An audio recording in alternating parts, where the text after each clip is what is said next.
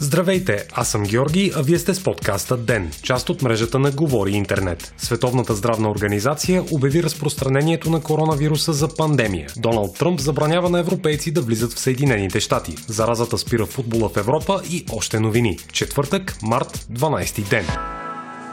Световната здравна организация обяви разпространението на коронавируса за пандемия, съобщи институцията на официалния си вебсайт с нощи. Нито епидемията от респираторния синдром SARS в Азия между 2002 и 2003 година, нито епидемията от ебола в Африка между 2014 и 2016 година, нито епидемията от вирус Зика през 2016 достигнаха до мащаба, който се изисква за официално даване на определението пандемия. Общият брой на болните по света към момента достигна 129 167, а смъртни смъртните случаи са 4749. Генералният директор на Световната здравна организация Тедрос Адханон Гебреес подчерта, че пандемия не е дума, която човек лесно може да използва. Той заяви още, че даването на тази квалификация не променя оценката на организацията за заплахата от коронавируса, нито е сигнал за промяна в мерките, които организацията взима в борбата срещу болестта.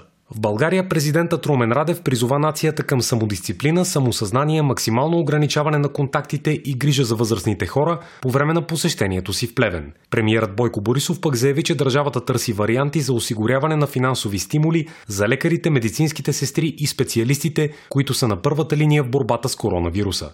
Националният щаб за борба с коронавируса обяви, че за последното денонощие няма отчетени нови случаи, в допълнение към седемте, за които вече знаем. С нощи заразата взе първата си жертва 66 годишна жена, чието хоспитализиран съпруг вече е в критично състояние. В Габрово и Плевен болните от коронавирус са добре и са в фаза на възстановяване, допълниха още от Националния щаб за борба с болестта.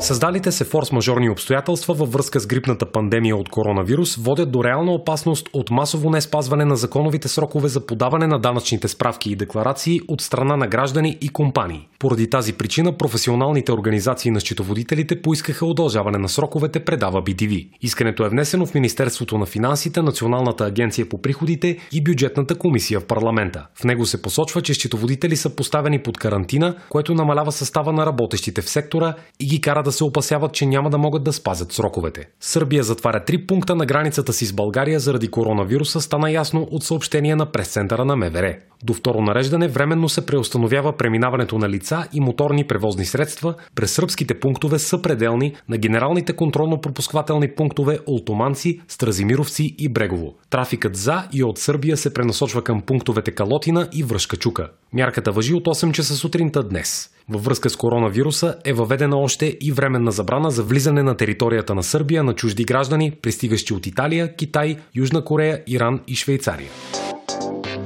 Президентът на Съединените Американски щати Доналд Тръмп обяви, че забранява влизането в страната на всички чужденци от Европа за 30 дни, за да защити щатите от пандемията от коронавирус. Тръмп обяви, че изключение се прави единствено за Великобритания, тъй като Европейският съюз се е провалил в задаването на същите предпазни мерки като САЩ. Забраната за влизане в щатите е в сила за всички, които не са американски граждани или техни близки и които 14 дни преди да се появят на американската граница са били в някоя от страните от Шенгенската зона. В речта си от овалния кабинет в Белия дом, Тръмп обяви, че мярката влиза в сила от полунощ в петък.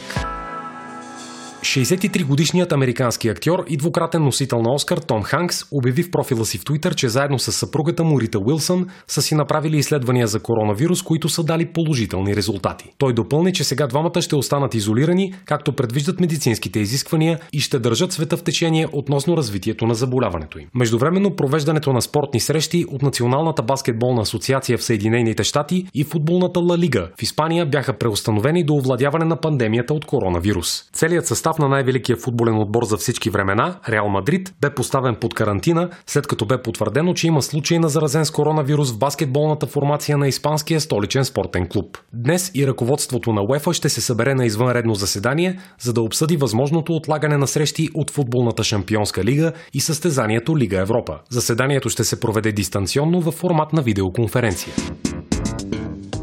Вие слушахте подкаста Ден. Ден е част от мрежата на Говори Интернет. Водещ Георги Петров. Главен редактор Димитър Панайотов. Аудиомонтаж Антон Велев. Ако искате да не изпускате епизод на Ден, не забравяйте да се абонирате в Spotify, Google Podcast или да ни оцените в Apple iTunes.